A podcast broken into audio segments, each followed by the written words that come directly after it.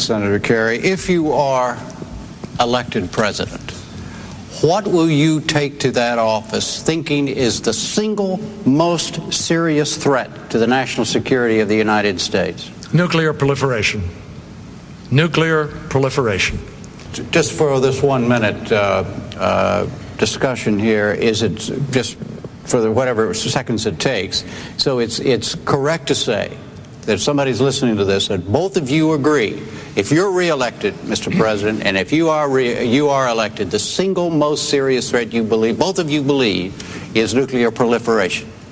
Do, in the hands of a terrorist enemy. Weapons of mass destruction, nuclear proliferation. But again, the test of the difference. Most of you might be old enough to remember that exchange from the 2004 presidential debate between George W. Bush and John Kerry. I remember watching it as a kid and thinking how out of place it felt. The Iraq War was raging, 9 11 still loomed large, and nuclear weapons, with all their Cold War menace, just didn't seem to fit in. Thirteen years later, and the war of words over North Korea's nuclear program made questions of nuclear proliferation more relevant than ever. Adding to that, the US government releases the results of its review of US nuclear posture and strategy in early 2018, the first such review since 2009, and will determine how America plans to position and modernize its nuclear weapons arsenal. So, over 70 years since the last nuclear weapon was used, these weapons don't seem to be going away. It's also hard to deny a more morbid fact that in a world where international norms are dissolving like never before, that the one big one could also disappear. So this week I talked to Sharon Squassoni, the director of our Proliferation Prevention Program, on the state of nuclear weapons policy and the world's efforts to reduce their impact. We start out on the issue of determining just how many nuclear weapons are out there. Well, nuclear weapons are the crown jewel for many countries, right, in terms of their security. So there's a lot we don't know. However, we have a pretty good guess about numbers of nuclear weapons in the US and Russia, France and China and the UK. So the five nuclear weapon states that were, one could say, legitimized under the Nuclear Nonproliferation Treaty. Where we don't know as much is for countries like India, Pakistan, Israel, and even North Korea. So the challenge, uh, which is an intelligence gathering challenge with North Korea, for example, is how much fissile material do they have? Because that's the essential ingredient for their nuclear weapons. Uh, we know they have a certain amount of plutonium because we can make estimates from how long their uh, reactor operated. We know, for example, that the Yongbyon reactor only produces about six kilograms of plutonium per year, right? So that's a that bounds that kind of problem. We have no idea how much highly enriched uranium they have produced. We think we know where one of the facilities is, but they could have multiple facilities. And then the question is, what about their warheads and where are they located? Are they mated to their missiles? Are they stored in a separate place? So when experts talk about options like taking out North Korean nuclear weapons, um, not if we knew exactly where they were and how many they had, it would still be a difficult problem to target them but honestly, we really don't know where they are or how many they have. So the newer, uh, the newer countries, the what we call the proliferating states, uh, for those countries, there's a lot less information, uh, and um, experts in the non-governmental community have done a great job over many, many decades uh, trying to parse, um, you know, sift through a lot of other kinds of information to make estimates. They're not bad estimates, but, you know, ultimately there's a lot of uncertainty. And where are we in terms of reducing the amount of nukes worldwide? How um, how how has that progressed over the last few years? So you have to look back over the last seven decades. the height of the nuclear weapon stockpiles was reached actually several decades ago. At at the worst level, uh, the U.S. and the then Soviet Union had more than seventy thousand nuclear weapons. Today, there are fewer than 10,000 nuclear weapons worldwide, and most of them are in the United States and Russia. Um, other countries that have developed nuclear weapons have much smaller stockpiles. So, for example, China, you know, we estimate that China has about 300 weapons. Uh, India and Pakistan less, Israel less, North Korea. Current estimates range from about you know, anywhere from 15 to I think the highest estimate has been 60. I think it's very unlikely they have 60 weapons. But so when you when you look back, the numbers of nuclear weapons have come down because the Cold War is over, and the U.S. and Russia uh, decided that they could do with many many fewer nuclear weapons. But let's face it, 10,000 nuclear weapons is enough to create, you know, if not destroy the planet, create an uninhabitable planet o- over, you know, much of the, the surface area of the United States. So, um, in the estimate of, uh, or in the assessment of many experts, it's still far too many. And how does the relationship between US and Russia, as it is now, how does that impact how um, perhaps further reduction could take place? The relations between the United States and Russia have been on a, a, fairly steep decline for the last few years. But it's not just something since uh, Russia annexed Crimea in 2014. This kind of downhill relationship has has been going on for longer than that. So the last bilateral arms control, strategic arms control agreement we had with them was signed. It's called the New START Treaty. It was signed in 2010 between Presidents Putin and Obama. And that brought down strategic uh, nuclear weapons, deployed nuclear weapons to about 1,500.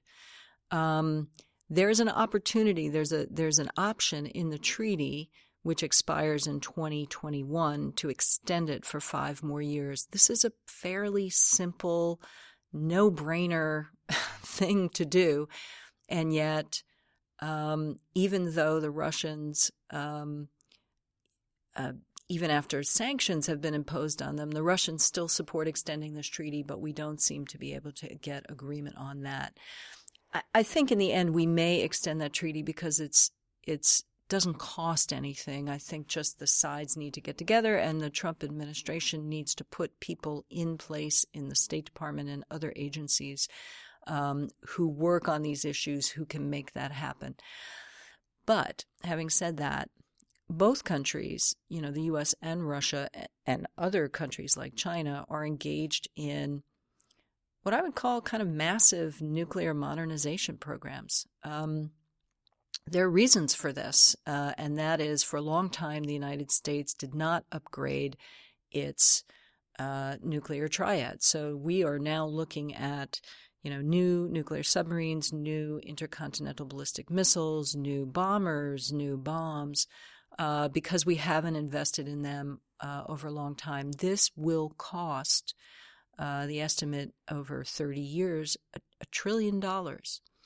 Um, Russia is also building new platforms, new weapons. Um, th- those the modernization programs for both countries make it a little difficult um, to prove to the world at large that we are reducing our reliance on nuclear weapons.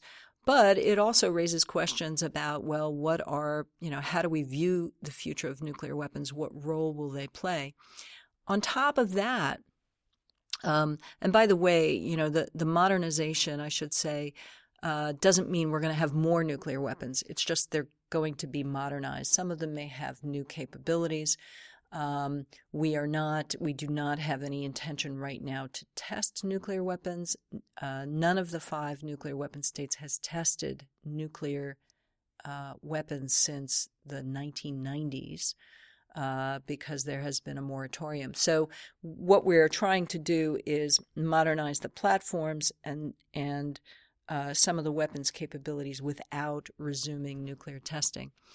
Um, but the other irritant in U.S. Russian relations is there's a big controversy over uh, compliance with a landmark arms control treaty. It was one that dates from the Reagan era uh, the 1987 Intermediate Nuclear Forces Treaty, it banned a class of missiles. We took these missiles out of Europe. Uh, they were Pershing and cruise missiles uh, on the U.S. side. Um, we took them out of Europe, and um, we were never supposed to make these missiles again. That they had a range from 500 kilometers to 5,500 kilometers. And now it turns out the Russians um, are making what we seem what we think is a new ground launched cruise missile within that range and the Russians have their own allegations of US violations. We are mired in this dispute and it could very well turn out that if we are not able to resolve our differences that that treaty will go by the wayside. Um, and that would be a further uh, well, I think it would be devastating actually for um, the nuclear arms control regime as a whole. Well, because it's suppose if the other side has it, the side that doesn't have it will be racing to get their own. Oh, absolutely. As a matter of fact, in the new uh, in the defense authorization um, bill that is that is in conference right now uh, on the Hill, there's money to uh, for the United States to uh, engage in research and development for a new ground launched cruise missile in the event we can't rescue this treaty from abandonment. Uh, uh, back to kind of the, the, the bigger picture uh, and what the rest of the world, the non-nuclear world, has been talking about. Um, United Nations, there's been um, a vote to, to ban nuclear weapons. Um, tell us a little bit about that and, and what, if any, effect it's going to have. Let me tell you a little bit of background to this ban treaty.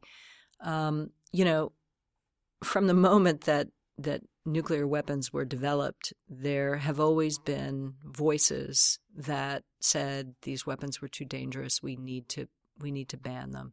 Um, obviously, uh, nothing happened for a long time because of the Cold War. Uh, there were initial uh, proposals uh, on on both sides, on the U.S. and the Soviet side, uh, for a variety of things like international control of nuclear energy and, and banning nuclear weapons. What happened over time is that, you know, in 1970, um, we signed a treaty, the Nuclear Nonproliferation Treaty, and this was supposed to keep further countries from developing nuclear weapons in exchange for something and that something was that the five nuclear weapon states, the countries that had nuclear weapons at the time, that they would eventually make progress toward nuclear disarmament. Now, the United States, and quite rightly, has argued that it has done many, many things to bring down the numbers of nuclear weapons. We have been exceedingly transparent. We have you know, released a lot of data. We've stopped producing fissile material for nuclear weapons. We've, you know, th- there's there's a long, long list of things that we have done that have been helpful towards this cause. But ultimately, we still have nuclear weapons, um, and those countries got a little tired after all these decades. Um, there were efforts within the Conference on Disarmament in Geneva.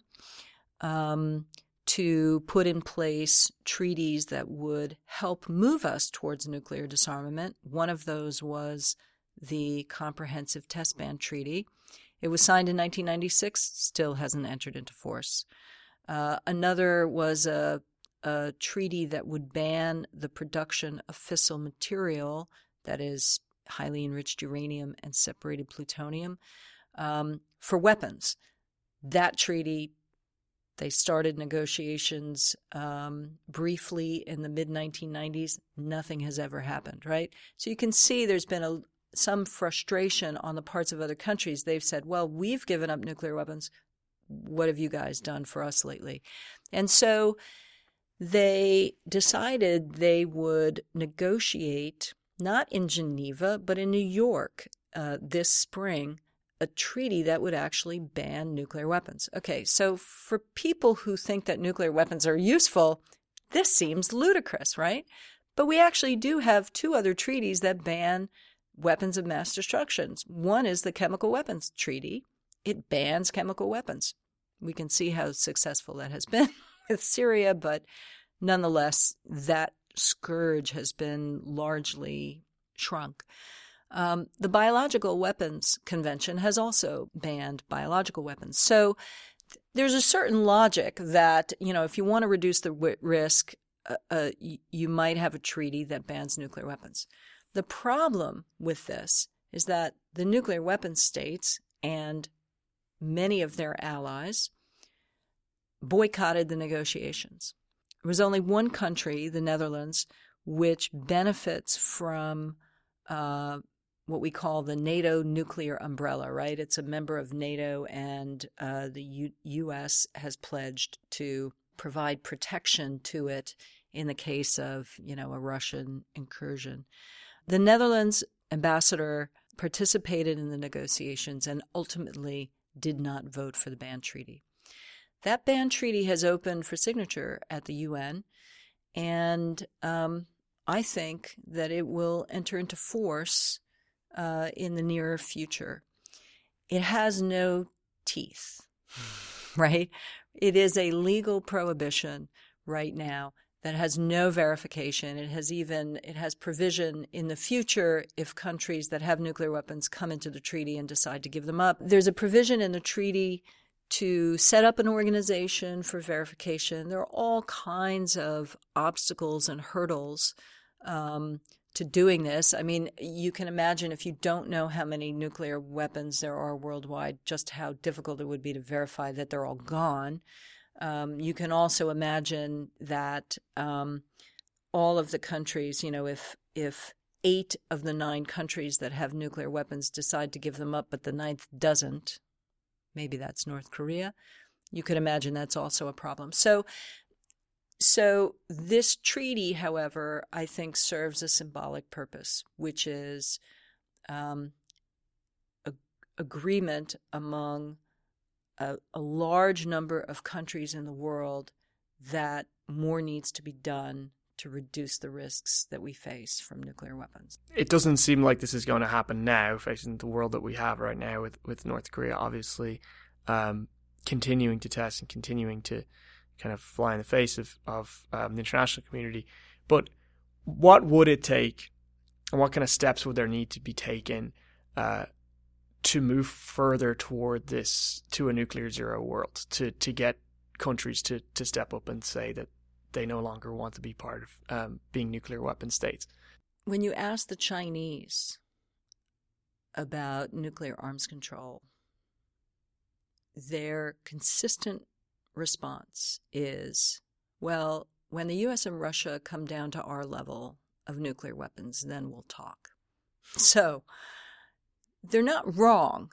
Um, and we've been trying, at least under the Obama administration, officials tried to bring in other nuclear weapon states, not just the Russians, to talk about different issues, whether it was strategic stability, you know, how do we keep how do we keep the peace um, not only when there are nuclear weapons, but when there aren't nuclear weapons.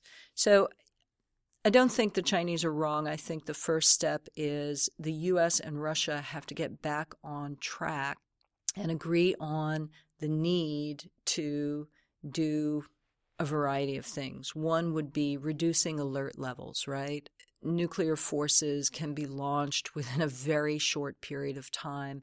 That creates certain risks for decision makers um, in case there are errors in their computer systems or their command and control systems or their threat warning indicators.